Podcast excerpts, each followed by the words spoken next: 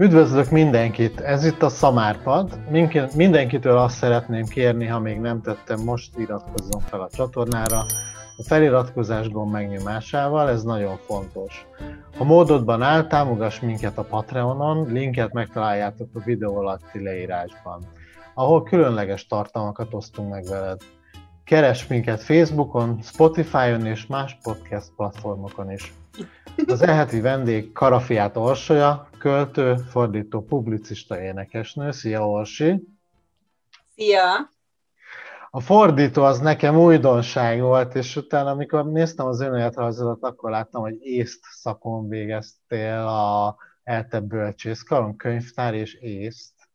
A, nem végeztem, um, ami a Wikipédián van rólam, annak a fele hülyeség. Ah. Nem vagyok fordító egyébként. Pár uh, verset lefordítottam meg, uh, néha színi előadásokban német dalszövegeket, meg ilyeneket, azzal valóban fordítottam, de nem vagyok uh, fordító. Több inter- interjútban beszéltél a függőségről és a saját uh, függésedről.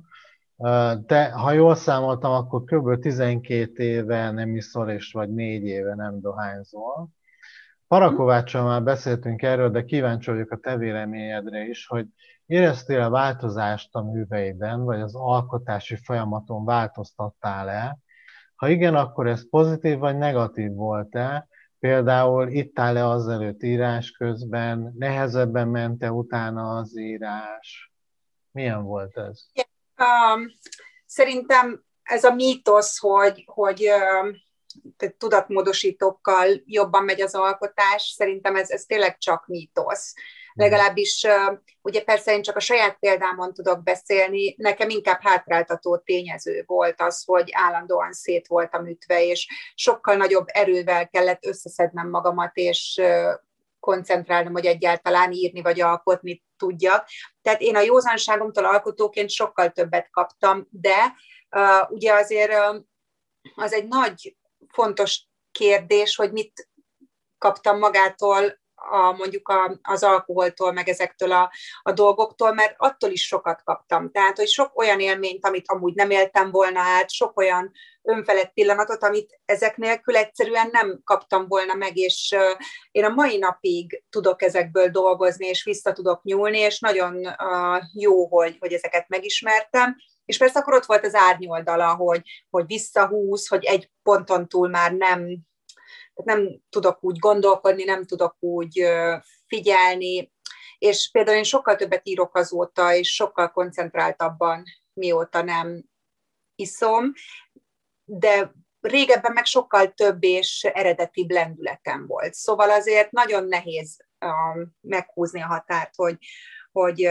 mi lenne a jó mámorfok, vagy mi lenne az a jó felfokozott állapot, ami, ami még használható. De a, én egyszerűen nem tudok határokat szabni, nem tudom a fékeket beállítani, tehát hogy nekem azért jött az, hogy inkább akkor, akkor semmi, mert a, a semmit az, az, az annyira egyértelmű, vagy a semmi tényleg az annyira egyértelmű, az annyira erős kapaszkodó, míg ha mondjuk elkezdek megint inni, akkor megint szétzuhan az egész életem körülöttem, és az egész életem meg visszahat az alkotásra.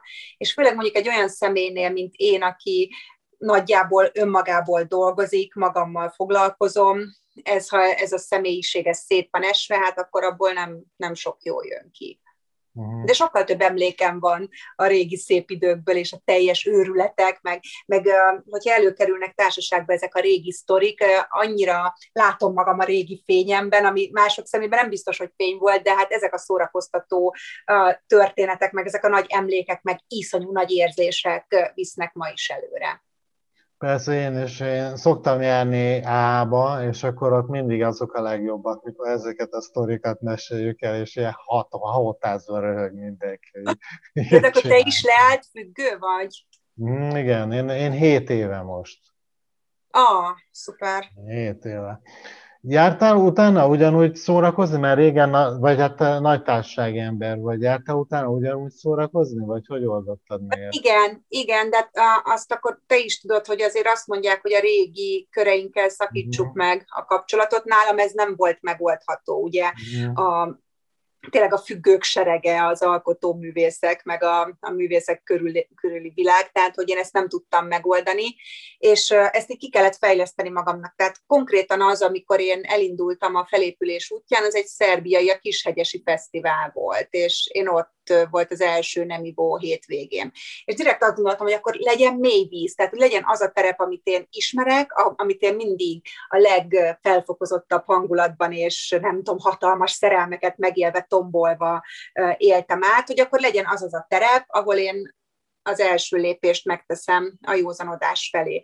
És valószínűleg ez tényleg annyit segített nekem, és annyit adott, hogy én egyből egy ilyen bulis, régi helyen tudtam újjászületni, hogy ez, ez már nem okozott gondot. Sőt, én én tőlem sokan kérdezik a mai napig, hogy, hogy mondjuk a szétütött haverok között hogy bírom ki hajnalig, és most is utolsónak távozom sok esetben, és mondom, hogy ó, ez engem rettenetesen szórakoztat. Engem nem zavar, bár a, a, a buta részegséget, vagy a, a teljes, ezt a teljes kábulatot, amikor már nem lehet mit kezdeni valakivel, azt már nem szeretem, szóval de mondjuk én nem ilyen voltam. Én, ahogy hmm. emlékszem, amikor már mondjuk kezdődött volna ez a lejtmenet, akkor mindig hívtam egy taxit, és hazamentem, és egyedül fejeztem be a, a mm.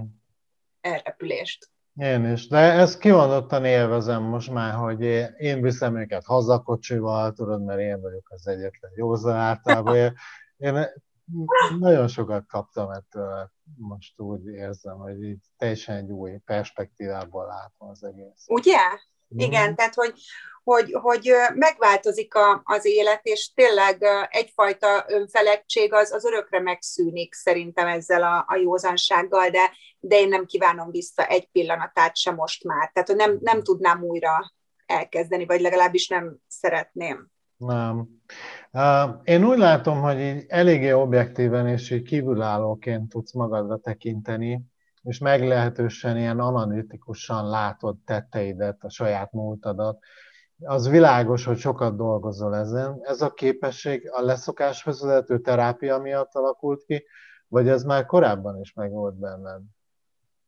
Hát figyelj, én mindig próbáltam magamat elemezgetni, ugye szerintem ez alkotóként gyakorlatilag elkerülhetetlen. Tehát, hogyha önmagammal foglalkozom, vagy az, az életemmel, vagy az emberekkel, akkor kénytelen vagyok analizálni magamat és figyelni magamra, de persze abban nyilván a terápiák nagyon sokat segítettek, hogy ezt mondjuk megpróbáljam mélyebben, őszintébben, vagy, vagy legalábbis még önmagammal merve konfront, konfrontálódni, szóval ezt is meg tudjam tenni, mert, mert ugye vannak az embernek nyilván, vagy hát nem az embernek, tehát akit ismerek, és önmagamnak is vannak mindig önfelmentő hazugságai, vagy, vagy tényleg az, hogy, hogy teljesen más olvasatát adjuk ugyanannak a, a történetnek, hogyha nem megyünk bele a, a dolgokba, vagy nem próbáljuk meg teljesen őszintén és lecsupaszítva látni magunkat. Tehát ebbe meg nyilván a, a terápiák, főleg egy csomó csoportos terápia, amit régen nem tartottam elképzelhetőnek, hogy én részt veszek ilyenbe, sőt így, így azt mondtam, hogy fú, hát az nem nekem való, mit kezdek én mondjuk olyan emberekkel, akikkel amúgy nem beszélgetnék, hogy ez nekem miért segítene, ha hülyéket hallgatok 0-24-ben, és közben mégis a, a csoportterápiák is uh, előre lendítettek, és, és közelebb vittek önmagamhoz. Uh-huh. De hát persze ezzel, hát nyilván uh, ezzel folyamatosan foglalkozni kell, és nem lehet megállni, mert most is azt látom, ha egy picit nem figyelek, hogyha egy picit ezt a tudatosságot, vagy a magamra figyelést elengedem, akkor, akkor megint ugyanúgy visszasüppedek a régi kényelmes élethazugságaimba, meg az önvigasztaló, öncsaló uh, szituációkba. Uh-huh. Nekem van egy ilyen van egy életstratégiám, hogy akármilyen szar helyzetbe kerülök, megpróbálom azt a saját hasznomra fordítani. Például a lábtörésem alatt szoktam le a dohányzásról, meg elkezdtem egy új nyelvet tanulni, és most Covid alatt elkezdtem például nagyon intenzíven sportolni, de sokat fejlesztettem magam önfegyelemben, vagy a párkapcsolatomban is például.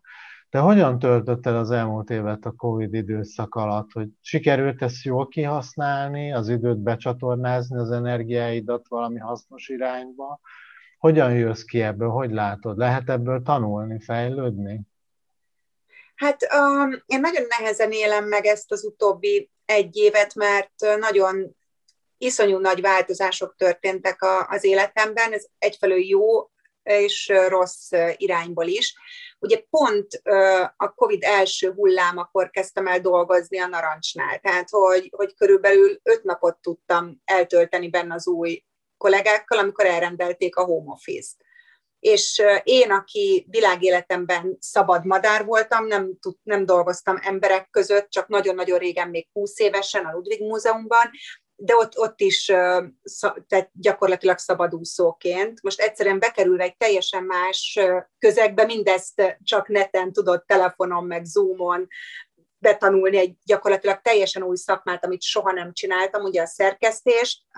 Hát ez azért nem volt könnyű. És nekem amúgy is kommunikációval, meg az, hogy, hogy valakivel napi szinten beszéljek, problémáim vannak, mert én mindig az egész életemben utazgattam, egy, egy-két emberrel tartottam fenn mondjuk mélyebb viszonyt, de az, hogy valakivel naponta beszéljek, és, és hogy legyen nekem egy heti penzumom, amit meg kell csináljak, ez teljesen idegen volt számomra.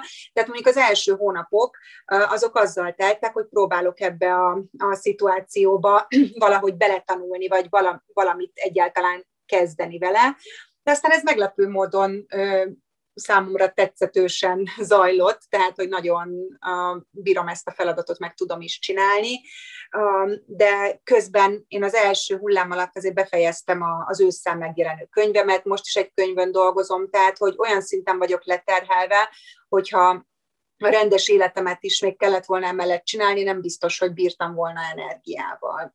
Mert most is uh, tehát itt azért a Covid alatt kicsit nehezebb megszervezni egy összművészeti projektet, mint ami az új könyvemhez is megy, mert például akár csak egy paróka próba a másik művésznővel olyan nehézségekbe ütközik, amit most így nem, ebben nem mennék bele, és egyszerűen azt, azt érzem, mint ilyen súlyokkal a lábamon, mint amikor elkezdtem sportolni, és először vettem föl lábsúlyokat, meg karsúlyokat, és a, az eredeti súlyomnál nehezebben kéne boldogulnom egy olyan közegben, mint amit állandó szembeszéljön. Tehát ezt élem meg napra nap, és az, hogy, hogy közben meg nem tudok utazgatni, amit én nagyon szeretek, nem tudok lemenni egy csoportos edzésre, amit szintén imádok, hát ez, ez azért nagyon, nagyon nehéz nekem.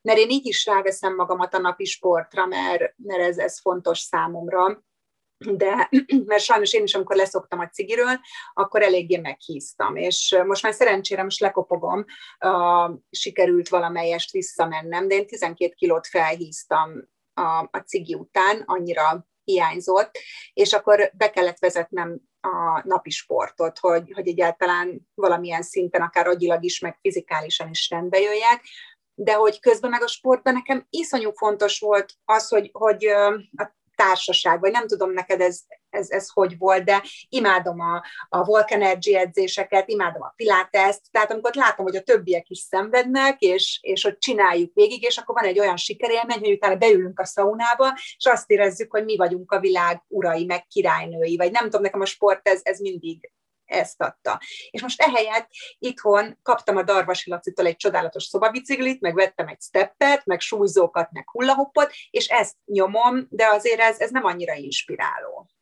Nem. Ezt én is csak úgy tudom egyébként, hogy én a természetben én kijárok a, oh. futni, meg Aha. kerékpározni, és ott jó, de egyébként az, ha itt a szobában kéne valamit csinálni, hát az azért ez nem az Rajta mindenki röhög, mert ugye az van, hogy a, a sportolás közben intézem a telefonokat, és akkor a, hív a, hívnak bentről, vagy valami, és akkor és mondom, ne ijedjetek meg, csak megint a gépen vagyok, és, és hogy legalább ne legyen holt idő, mert, mert már iszonyú sorozatokat már mind meguntam, már unok, unok mindent, um, csak a munka marad sportolás közben, és um, én nem szeretek a természetbe menni, de pedig itt is lehetne, én Budán lakom, szóval nincs messze semmi, de egyszerűen annyira félek, hogy összetalálkozom valakivel, hogy meglátnak ilyen állapotban, tehát inkább ezt, ezt így a négy fal között csinálom. Jó. A szerepléseid láttán azt figyeltem meg, hogy a nőiességed, a külsőd, a provokatív megjelenésed és stílusod senkit nem hagy közömbösen, és a legtöbb férfit valamilyen reakcióra késztet sokan agresszíven reagálnak erre, és remélem szintén sokan pedig szimpátiával vagy vonzalommal figyelik ezt. de sokszor láttam, hogy kellemetlen helyzetbe került ilyen beszélgetések alatt, például Havas Henrik vagy Bakos Zoltán, akik így eszembe jutnak, mint negatív példa. Sokat kell küzdened a férfiakkal, mert nem így lesz bele ebbe a hagyományos női modellbe? Mi az szerinted, ami őket legjobban irritálja benned? Hát figyelj, én azt tettem észre, hogy nem csak a férfiakat irritálom, hanem a, a nőket is, mindenkit, de uh, lehet, hogy a természetemben van valami függetlenül minden uh, változástól, vagy nem tudom, de már ez egészen korán így volt gimnáziumban, vagy ahogy vissza tudok emlékezni az általános iskolában, de um, ezt, ezt, ezt tényleg nem tudom megmagyarázni, hogy miért lehet, mert volt olyan munkahelyem is, ahol probléma volt, hogy a, a, ugye úgy csúfoltak, hogy örök farsang például, és, és mondták, hogy nem munkahelyre való, ahogy én bejárkálok, pedig mondjuk jó, én szeretek jelmezeket fölvenni, szeretek változtatni magamon, és egyébként én azt hittem, hogy a korral ez majd változni fog, tehát hogyha mondjuk elmúlok 40, akkor, akkor ezek úgy szépen lehántódnak rólam, és egyfelől a hétköznapi életben egy kicsit lehántódott, tehát hogy szívesebben vagyok tényleg farmer, kis coff és nullas mink, tehát hogy a hétköznap, de azért ahogy megorrontok egy kis lehetőséget a szereplésre, egyből jön a, jönnek a díszek. Most is a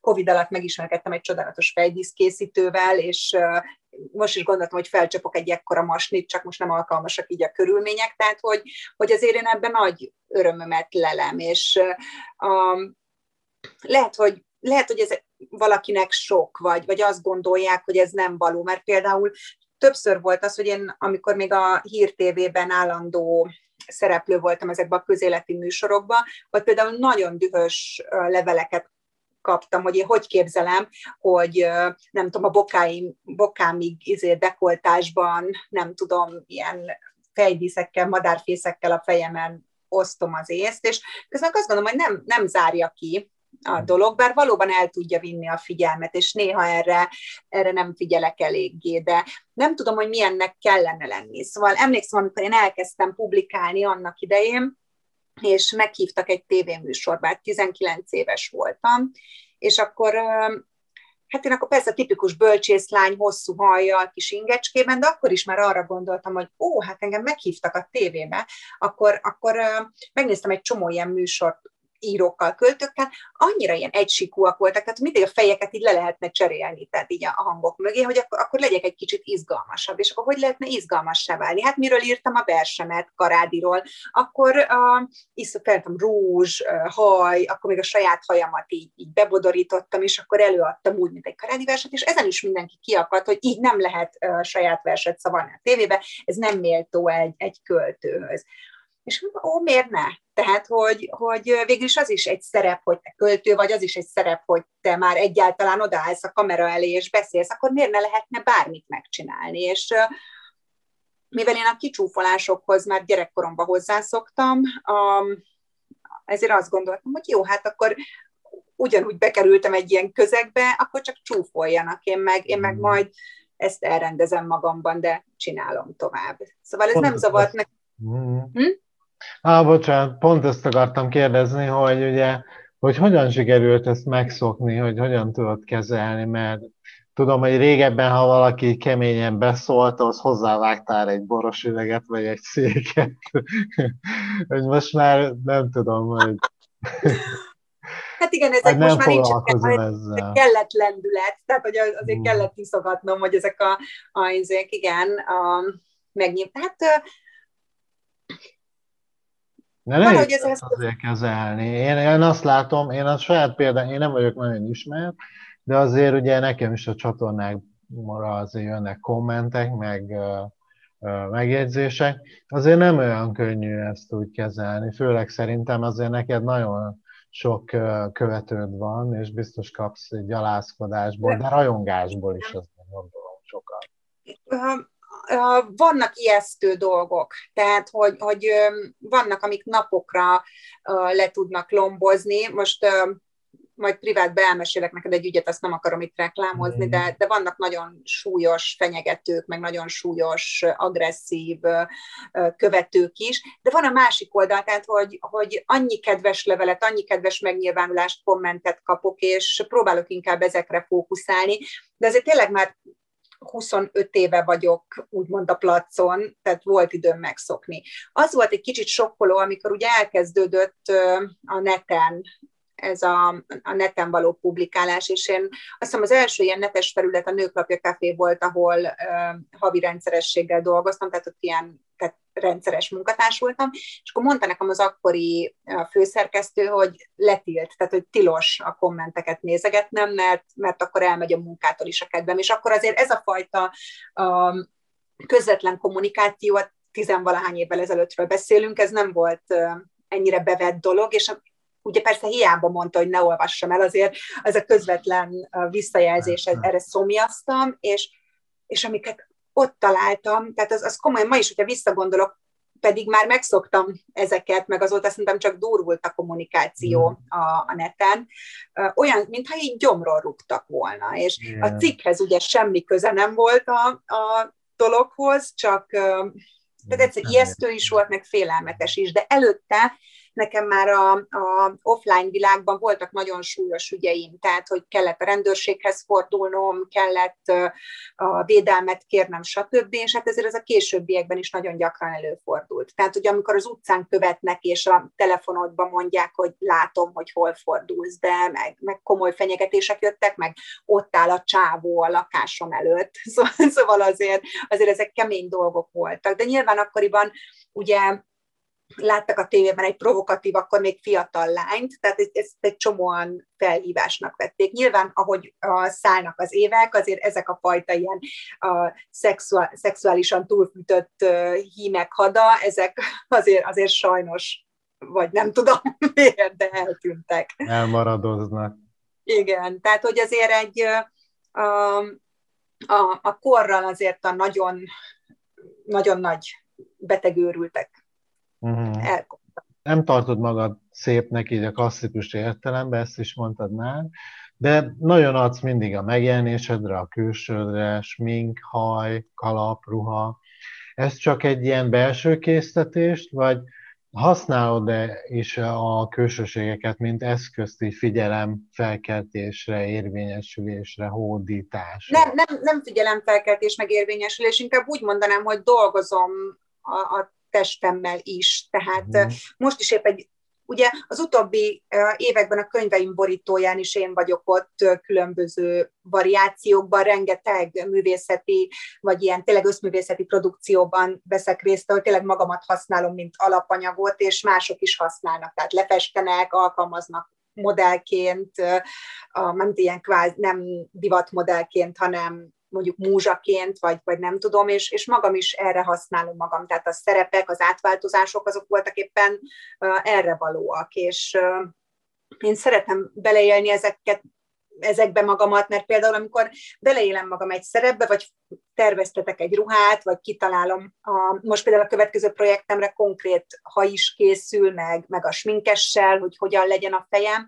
akkor az, az pontosan tudom, hogy akkor az már nem én vagyok, hanem nekem egy eltávolított alakmásom, tehát hogy, hogy Sophie Kál csinálta ezt, és ő is ugye elment mondjuk egy kamionossal bejárni a világot, és kamionnal, és akkor ő kamionos nőként viselkedett mellette, átlényegült, és utána azokból az érzésekből, amik megtalálták ezek alatt a munkák alatt, tudott dolgozni tovább. Tehát én is valami hasonlóképpen képzelem el magam. Például a legutóbbi könyvem borítóján is én vagyok, egy ilyen csövön ülök, mintha végtelenben lebegnék, és ott például konkrétan cél volt, tehát nem az volt nekem a fontos, hogy, hogy én jól nézzek ki a, a borítón, vagy azt mondják, hogy fú, de helyes az orsi, mert egy csomóan fel se ismertek, hogy ez én vagyok, mm. hanem egyszer megjelenik előttem egy kép, hogy én mit szeretnék, én szeretem abba a képbe magamat belelátni, de az már tök mindegy, hogy én vagyok-e, vagy, vagy sem.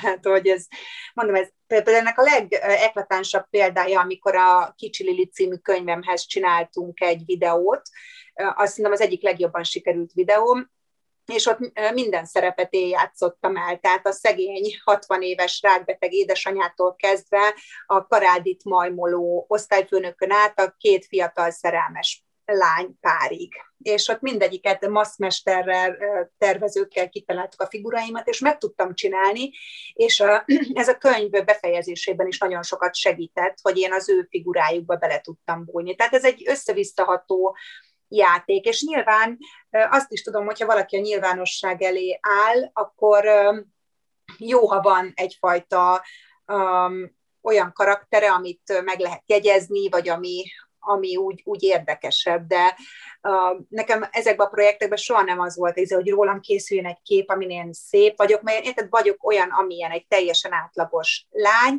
de amiket belőlem meg lehet csinálni, az bárkiből meg lehet egy kis uh, fantáziával. Uh-huh. Pont ez a, a könyvednek a borítója, amit említettél, jutott eszembe, amikor mondtad ezt, aminek a címe amikor Szécsi Pál a csöveken keresztül üzent, avagy így tanultuk a szeretet, és ugye ez egy novellás kötet. Mindig nagyon sokat mesélsz a gyerekkorodról, és nagy élvezettel élsz róla. Ez a kötet is nagyon sok, vagy ilyen tinédzserkori történettel van tele, amik megmosolyogtatnak és felvillantják ezt az optimizmust, amiben éltünk itt a 80-as évek végén, 90-es évek elején.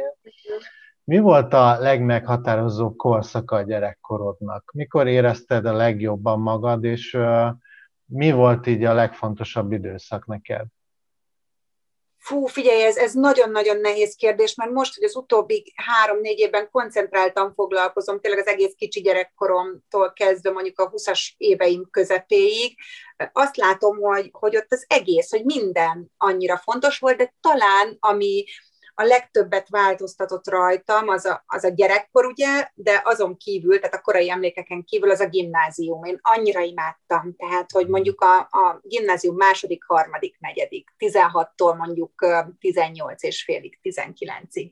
Tehát, hogy amikor nem tudom, hogy nálad hogy volt, de ott, amikor kinyílik a világ, bekerülsz egy, egy teljesen másik közegbe is. Amikor azért én a 90-es évek közepén jártam gimnáziumba, és akkor még volt fiatal művészek klubja, volt, volt egy csomó minden a városban, a, a pont annyira meghatott múltkor felkerült a netre egy ilyen buli térkép, hogy hova jártunk bulizni, zöldséggyümölcs, Picasso Point, Bánhof, egy egész másfajta közeg volt, és egyszerűen ismertük az éjszaka arcait, lehetett tudni, hogy kire a Blue Box mozi imádtam, és meg utána ott a, a buli helyek. Tehát ott egyébként a, ugye a Barotány is, a minek is Igen. egy csomószor idézett meg minden. Mhm. Tehát, hogy ezek olyan pontok voltak a, az éjszakai életben, és más, mások voltak a kapcsolódások, mások voltak az egymáshoz való viszonyaink, és ugye gimisként ebbe belecsöppenni, hát az egy fantasztikus érzés volt. És akkor ott volt a csupa jó zene, akkor a, a minden annyira fontosnak tűnt, és nekem megvannak még az órai levelezésem, a naplóim.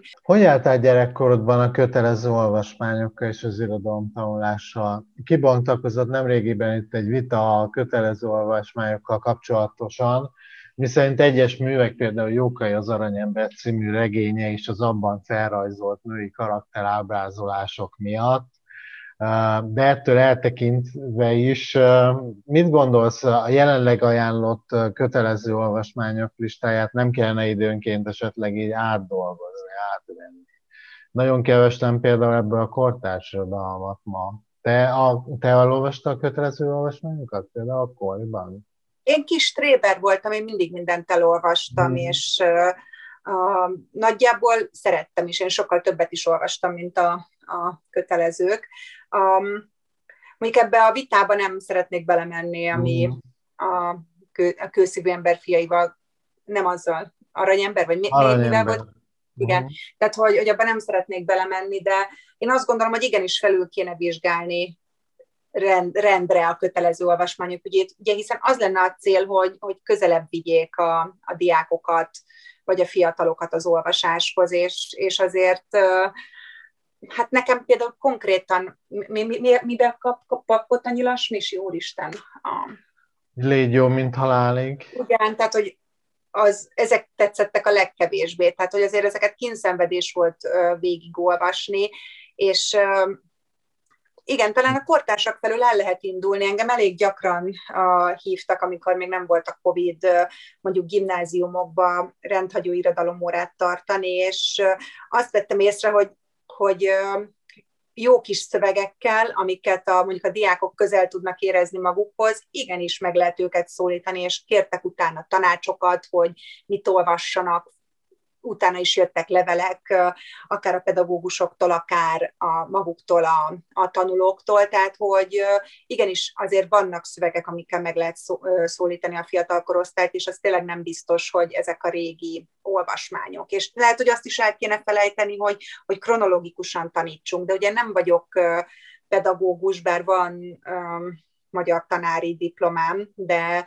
sosem tanítottam, tehát hogy nem, nem tudom, hogy most hogyan tanítanak, vagy mik ezek a, a módszerek, vagy éppen milyen új tankönyvek, vagy, vagy, vagy vannak. Mondjuk egyébként én a diákként teljesen rendben voltam a tananyaggal, nekem mindig nagyon jó magyar tanáraim voltak, és ugye nekem a családom is olvasó, irodalomértő, művészet szerető emberekből állt, tehát nekem ezzel soha nem volt problémám.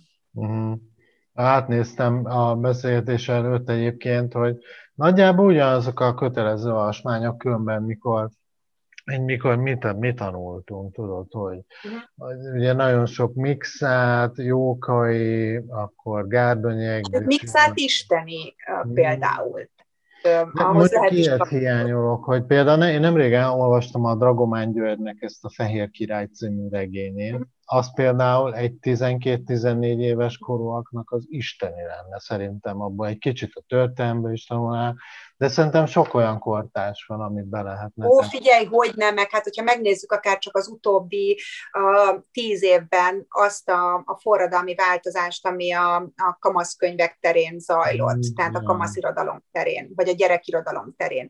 Tehát, hogy én össze tudnék állítani szinte kívülállóként egy olyan ö, listát, amit nagyon nagy haszonnal tudnának forgatni a, a diákok. De egyébként egy csomó kiadó rá is fekszik erre, tehát ugye tavaly jelent meg a Corvinálnál a nem kötelező, amiben pont ami annak a, arra született válaszként, hogy kimaradtak ugyan nagyból is a, a kortárs szerzők, és akkor egy olyan antológia, amiben tényleg mondjuk van benne Dragomán, én, akkor, vagy, vagy 70 szerzőtől kis szemelvények, H. János, stb., amik közel tudnak vinni fiatalokat az olvasáshoz. De ugyanúgy említhetem akár a Szívlapát című antológiát is, vagy a, a nemrég fél éve jelent meg egy másik is, a Péceli Dóra szerkesztette a Pagonynál, amik szintén egy kortás és klasszikus vers válogatás lehetnél bárki, vagy nem tudom, bocsánat, nem jut eszembe most a címe, hogy, hogy, hogy az is egy olyan antológia, ami kimondottan a gimnazista fiatal korosztályt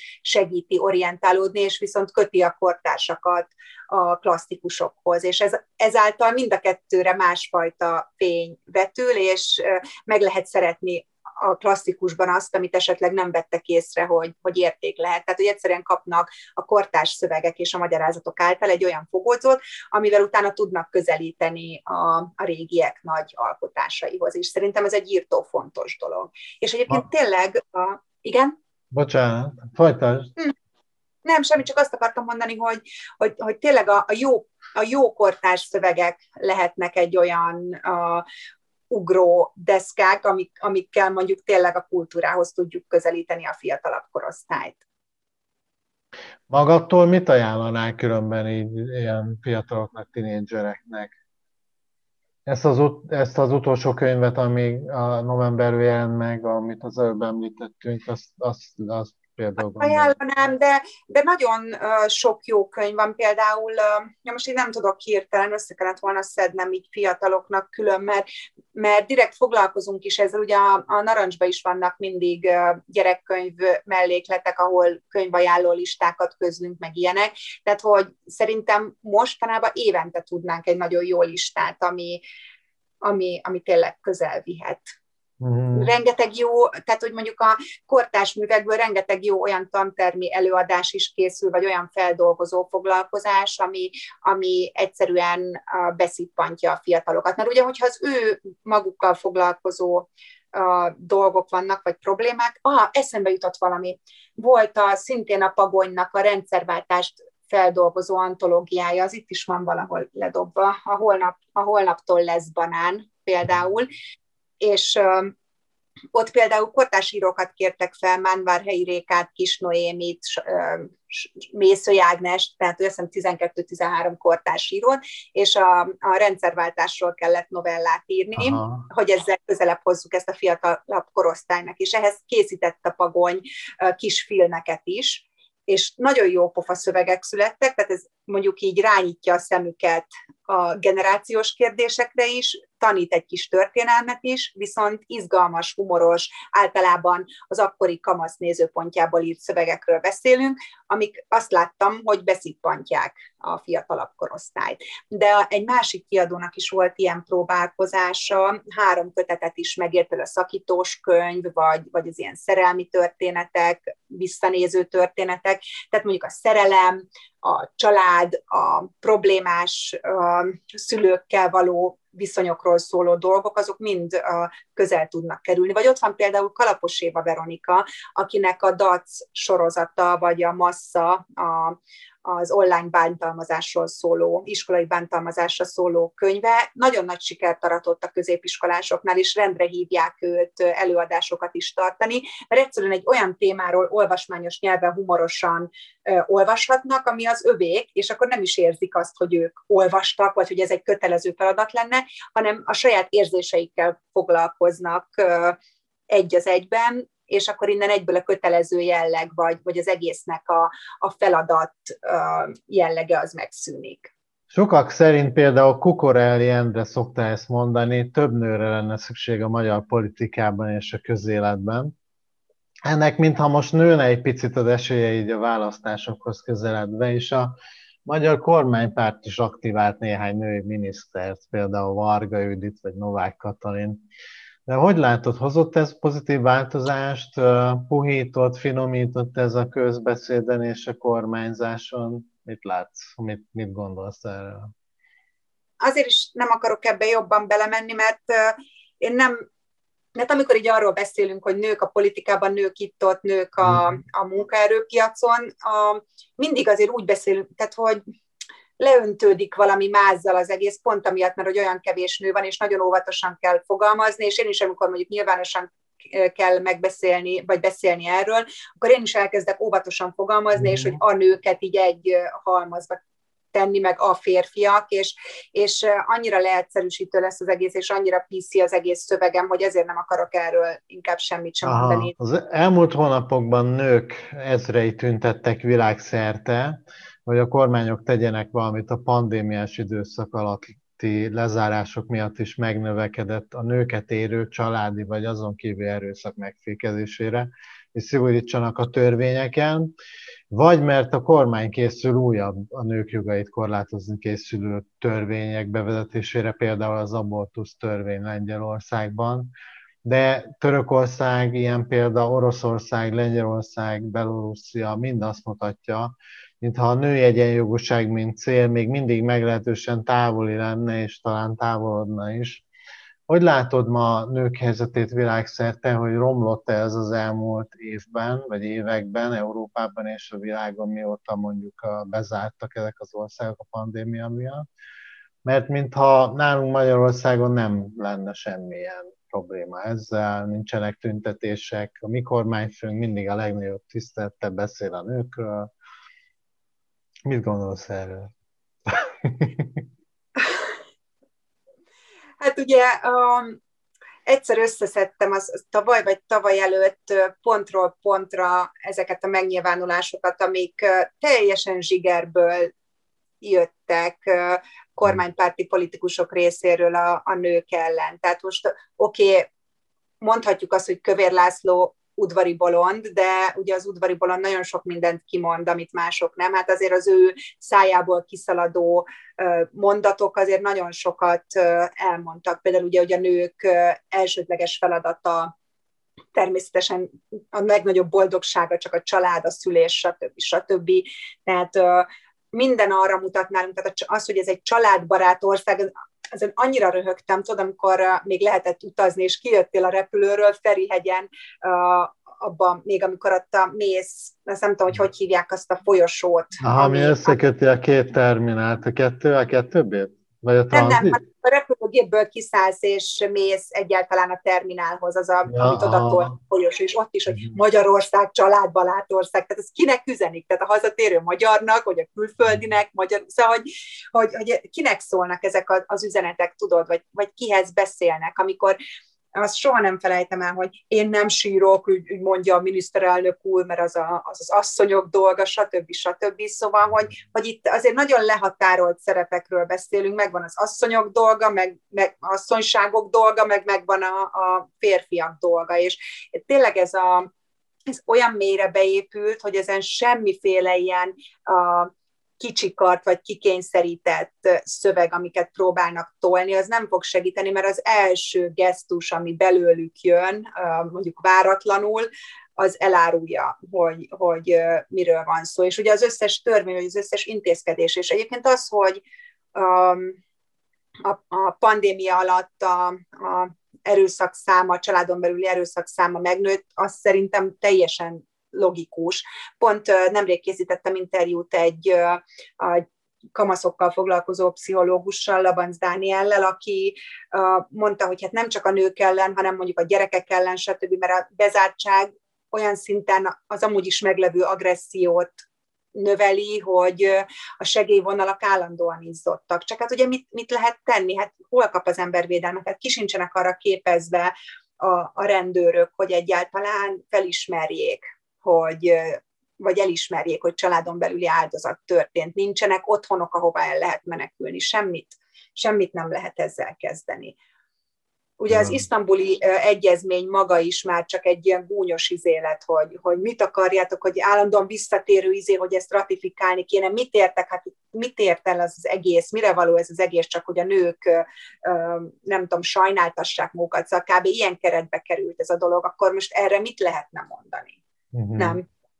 Mondjuk azt nem mondanám, hogy, hogy sokkal rosszabb lett a helyzet, bár, tehát hogy persze, tehát minden agresszív cselekedet borzalmas, és minden rossz. Én csak annyit szeretnék ezzel mondani, hogy, hogy mondjuk a, a bezártság csak jobban kiemelte, vagy még jobban felnagyította az addig is meglevő és ugyanolyan erővel létező uh, problémákat.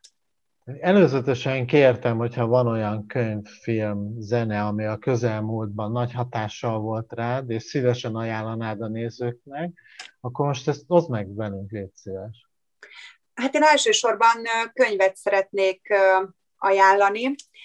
A, pont tegnap előtt fejeztem be, és nagyon nagy hatásra volt rám. Az utóbbi hónapok egyik legszebb élménye volt a, a Marilyn Robinsonnak a háztartás című könyve.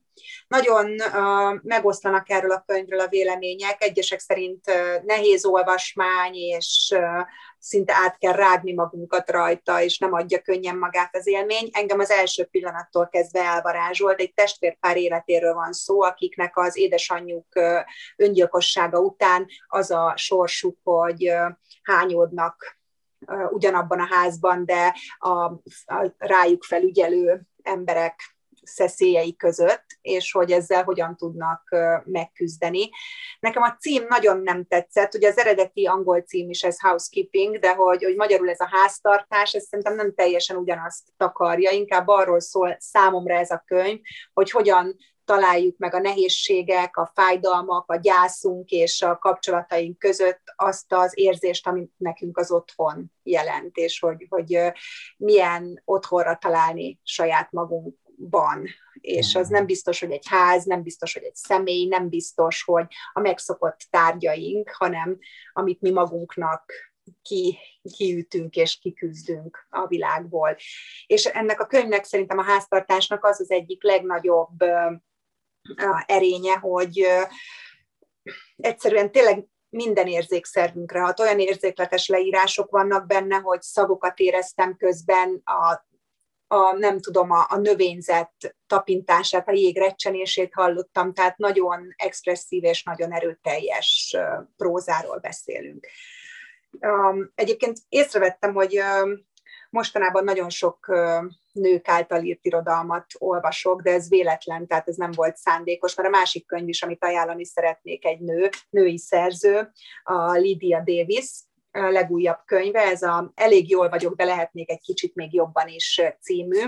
Én Lead davis amúgy is nagyon szeretem. Az első itthon megjelent könyve, a Történet vége, az 2017-es volt, és engem az egyből beszippantott magával bont, pedig egyébként, ha csak elmondom, hogy miről szól, hogy egy kicsit idősödő nő összejön egy fiatalabb, amúgy nem, nem ugyanazon a szinten álló, szellemi szinten álló hülye gyerekkel, aki ott hagyja őt, és a nő meg ezután szenved. Tehát, hogy ez annyira nem, um, nem lenyűgöző, rabulejtő sztori, de szerintem, hogy Lydia Davis ezeket uh, megírja, az valami egészen elképesztő, és ez az új könyv is az elég jól vagyok, de lehetnék egy kicsit még jobban is olyan, hogy én ezt egyébként regénynek olvastam, bár novella gyűjtemény, valahogy az egész így összefonódik, és azt éreztem, hogy ez a csaj nekem a barátnőm lenne. És uh, az az érzékletes leírásaival, a finom képeivel, a váratlan humorával, tudja, hogy tök jól megértenénk egymást. Um, van benne egy gyászfeldolgozó novella is, hát szerintem az a, az a legszebb az egészben, a két kis hűtőszekrénydíszről szól, tehát odafut ki a metafora, de a többi is, a képzeletbeli levelek, ezek a, a részletezések, tehát szerintem ez egy fantasztikus könyv, és egyszerre meditatív, de egyszerre ebből a meditációból váratlanul kizökkentő, tehát szívből tudom ajánlani mindenkinek. Igazság szerint a filmet nehezen ajánlanék most, mert teljesen rácsúsztam a sorozatokra, mm. és... Ah, az jó, mit, mit nézel most éppen? Ah, mindent, és csak hülyességeket, tehát, hogy most például, nem, mert már nincsen agyam, tehát, hogy értelmes dolog már nem félveren, tehát most a How I Met Your Mother-t nézem, már a negyedik évad 24. Mm. részénél tartok, illetve a Young Sheldon-t, és ott már a negyedik évad ötödik részénél, tehát hogy csak ilyen agyöblítő dolgokat vagyok képes nézni, értelmes dolog az nem, nem fér a fejembe. Nagyon köszönöm Karafiát Orsolyának, hogy megosztotta velünk a gondolatait. Mindenkitől azt szeretném kérni, ha még nem tette, iratkozzon fel, valamint ha másnak is ajánlaná, ossza meg a csatorna linkjét ismerősével. Ha módodban áll, támogass minket a Patreonon, a linket megtaláljátok a videó alatti leírásban, ahol különleges tartalmakat osztunk meg veled. Sziasztok, szia Orsi! Köszönöm, sziasztok!